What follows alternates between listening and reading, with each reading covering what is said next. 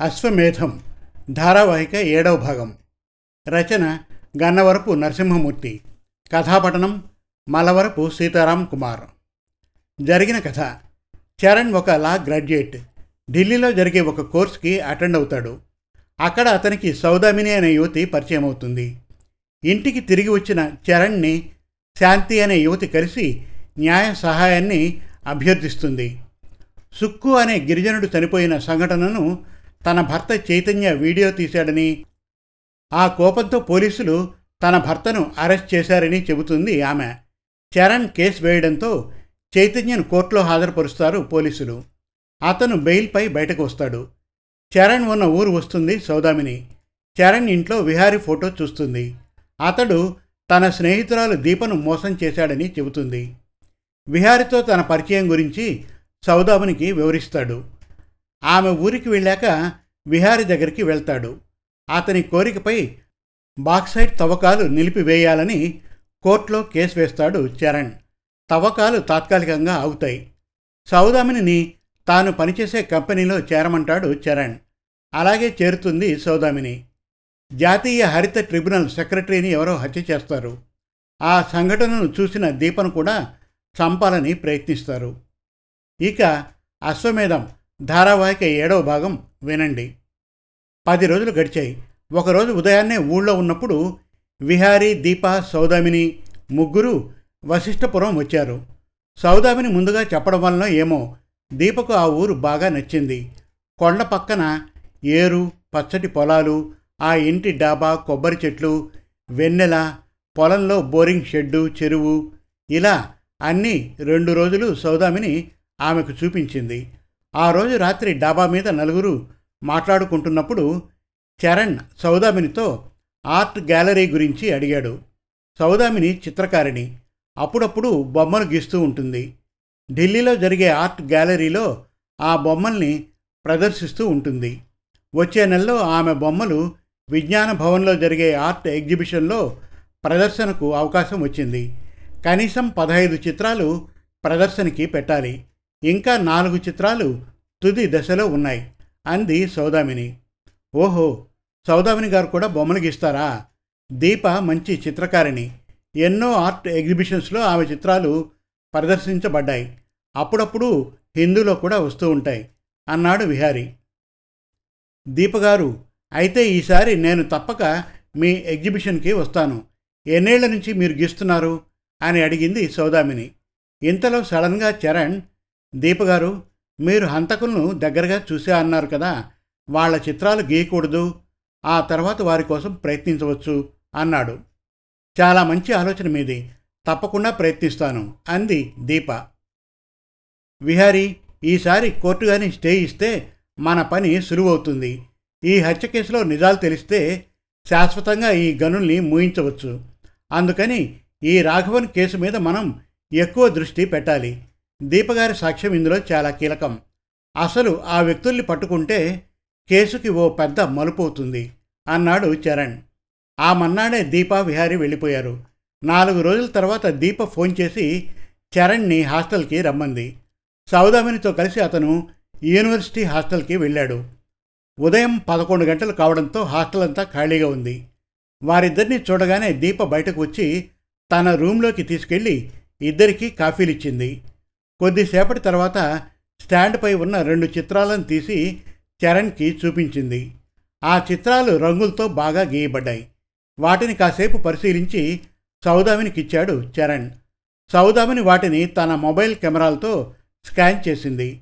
దీపగారు మీ మేధో సంపత్తికి జోహారు. కొద్ది క్షణాలు అది కూడా ఒక భయానకమైన దృశ్యాన్ని చూసే క్షణాలు ఆ సమయంలో చూసిన ఇద్దరిని మెదడులో నిక్షిప్తం చేసుకొని అది ఇరవై రోజుల తర్వాత వాళ్ళని చిత్రీకరించడం అన్నది చాలా గొప్ప పని. మనం ఈ ఫోటోల్ని పోలీసులకిచ్చి వీళ్ళెవరో కూపీ లాగుదాం. అప్పుడు ఈ కేసులో అసలు వ్యక్తులు బయటకు వస్తారు అన్నాడు చరణ్. ఆ మన్నాడు దీప సౌదామిన్తో కలిసి మొదట కంప్లైంట్ ఇచ్చిన పోలీస్ స్టేషన్కి వెళ్ళాడు చరణ్. రాజారాం గారు అదృష్టవశాత్తు అక్కడే ఉన్నారు. కొద్దిసేపు కేసు విషయాలు మాట్లాడిన తర్వాత దీప గీచిన అనుమానితుల చిత్రాలను అతనికి చూపించాడు. సార్ దీప ఆ రోజు ఆ హంతకుల్ని దగ్గరగా చూసింది. కాబట్టి వాళ్ళ రూపాలను నిక్షిప్తం చేసుకొని చాలా కష్టపడి గీచిన చిత్రాలు. వీటిని చూస్తే బహుశా మీకు వాళ్ళని గుర్తుపట్టే అవకాశం ఉంటుందనుకుంటాను అన్నాడు చరణ్. అతను ఆ చిత్రాలను రెండు మూడు సార్లు నిశ్చితంగా పరిశీలించి తనకెదురుగా ఉన్న కంప్యూటర్ని ఓపెన్ చేశాడు. అందులో చాలామంది క్రిమినల్స్ ఫోటోలతో వాటిని సరిపోల్చి చూశాడు.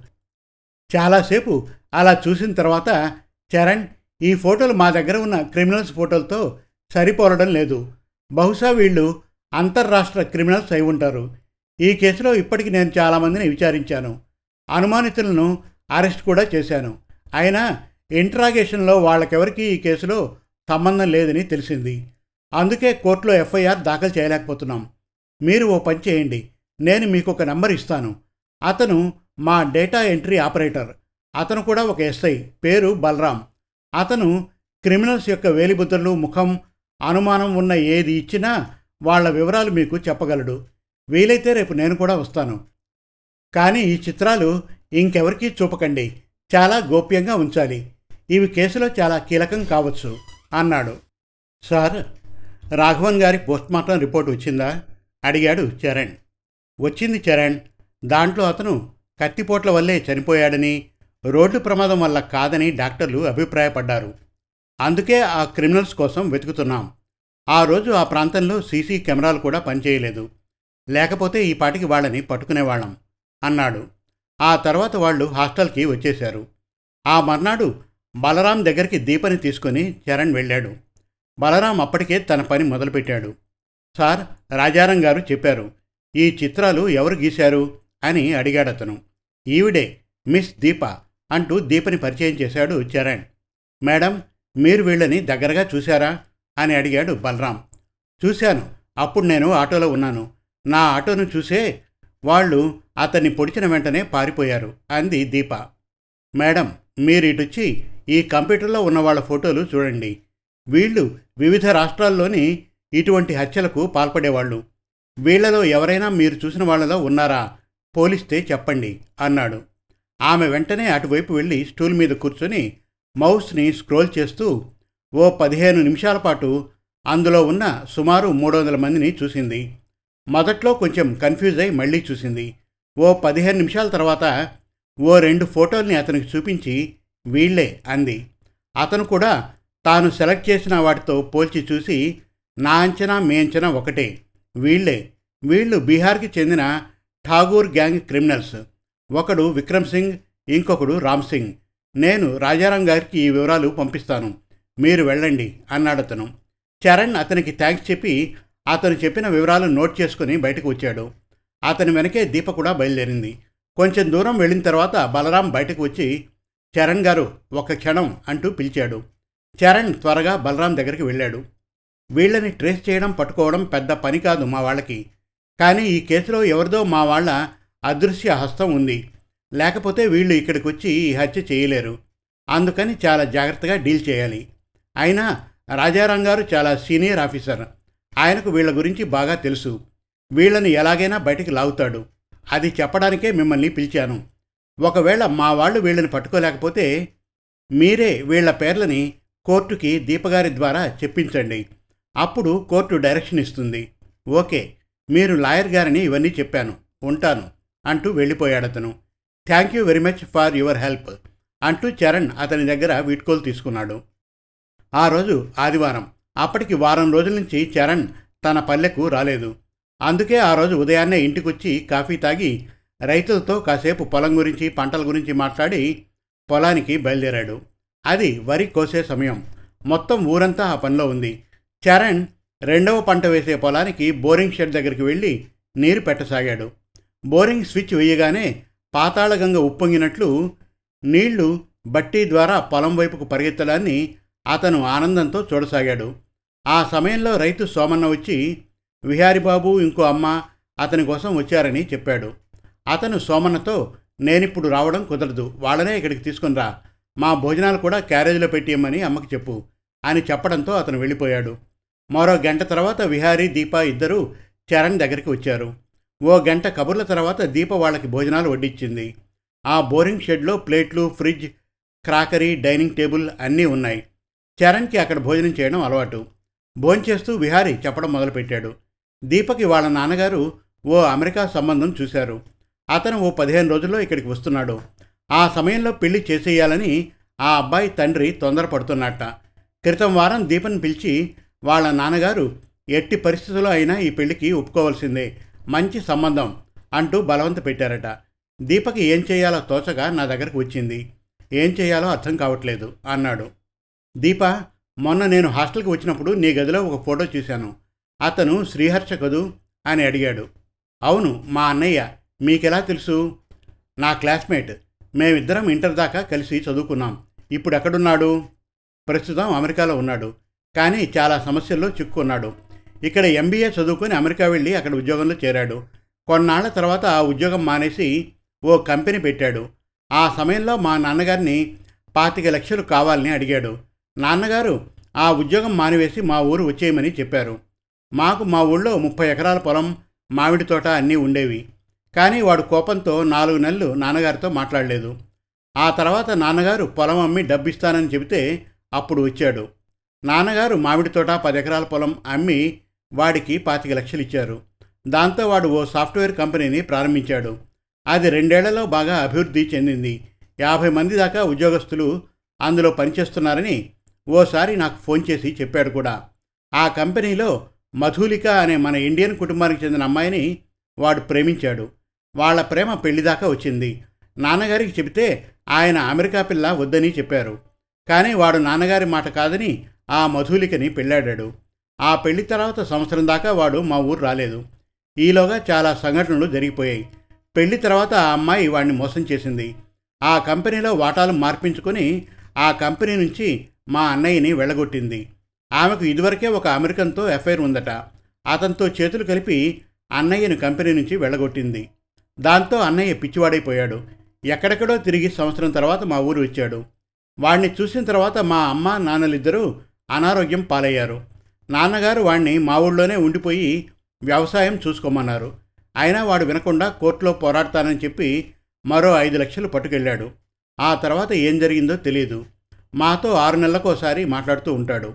అలా మా అన్నయ్య పెళ్ళి విషయంలో దెబ్బతిన్న నాన్నగారు నా పెళ్ళి అలా జరగకూడదని తెలిసిన సంబంధమే చేస్తానని ప్రేమ పెళ్ళికి ఒప్పుకోవడం లేదు అంది అన్నాన్ని వడ్డిస్తూ. అమెరికా సంబంధం అంటే ఇష్టం లేని మీ నాన్నగారికి ఇప్పుడు ఈ అమెరికా సంబంధం ఎలా నచ్చింది అతను నాన్నగారి బంధువుల అబ్బాయట. నాలుగేళ్ళ నుంచి అమెరికాలో ఉద్యోగం చేస్తున్నట్ట నీ దగ్గర ఆ అబ్బాయి నంబర్ ఉంటే ఇవ్వగలవా? నేను అతనితో ఒకసారి మాట్లాడతాను. మళ్ళీ ఆదివారం నేను మీ ఊరెళ్ళి మీ నాన్నగారితో అన్ని విషయాలు మాట్లాడతాను. మీ అదృష్టం బాగుంటే ఆయన మీ పెళ్ళికి ఒప్పుకోవచ్చు. ఏమంటావు విహారీ? అన్నాడు చరణ్ అన్నయ్య ఆ అబ్బాయి పేరు రోహన్. అతని నెంబర్ నా దగ్గర ఉంది. నువ్వు అతనితో మాట్లాడి ఆ తర్వాత నాన్నగారితో మాట్లాడితే మంచిది అంది దీప. ఇదే సమస్య సౌదామినికి కూడా ఎదురైంది. వాళ్ళ నాన్నగారు కూడా ఆమెకి సంబంధాలు చూస్తున్నారు అన్నాడు చరణ్. అన్నయ్య చాలా రోజుల నుంచి అడుగుదామనుకుంటున్నాను. సౌదామినిది నీది ఎటువంటి స్నేహం అని అడిగింది దీప. అసలు సంవత్సరం క్రితం దాకా నాకు సౌదామిని ఎవరో తెలియదు నేను ఢిల్లీకి ఒక సెమినార్ కోసం వెళ్ళినప్పుడు అక్కడ పరిచయమైంది. ఆమె కూడా లా చదవడం వల్ల మా స్నేహం పెరిగింది. ఆ తర్వాత ఆవిడ అనుకోకుండా వాళ్ళ కజిన్ పెళ్ళి కోసం మా ఊరు రావడం ఆ అమ్మాయి మా మేనమామ కూతురు కావడంతో పరిచయం ఇంకాస్త పెరిగింది. ఆ తర్వాత ఆవిడ్ని లీగల్ అడ్వైజర్ కంపెనీలోకి తీసుకున్నాను. ఆవిడ వచ్చిన తర్వాత చాలా వరకు పనులు పూర్తవుతున్నాయి. అంతే మా స్నేహం. మేమంతకన్నా ఎక్కువగా ఎప్పుడూ మాట్లాడుకోలేదు. మా అమ్మ కూడా ఆ అమ్మాయి నీకోసం ఎందుకు వస్తోందని ఎప్పుడూ అడగలేదు. సౌదామిని గురించి వాళ్ళ ఇంట్లో చెప్పిందో లేదో నాకు తెలియదు. నేను ఎవరో ఏదో అనుకుంటారని పెద్దగా పట్టించుకోను. మనం పవిత్రంగా ఉంటే ఎవరు ఏమనుకున్నా పట్టించుకోనవసరం లేదు. వచ్చిన బాధ ఏంటంటే మన దేశంలో అమ్మాయి అబ్బాయిల స్నేహం అంటే ఎవరికి సదభిప్రాయం లేదు. అది బాధ అన్నాడు చరణ్.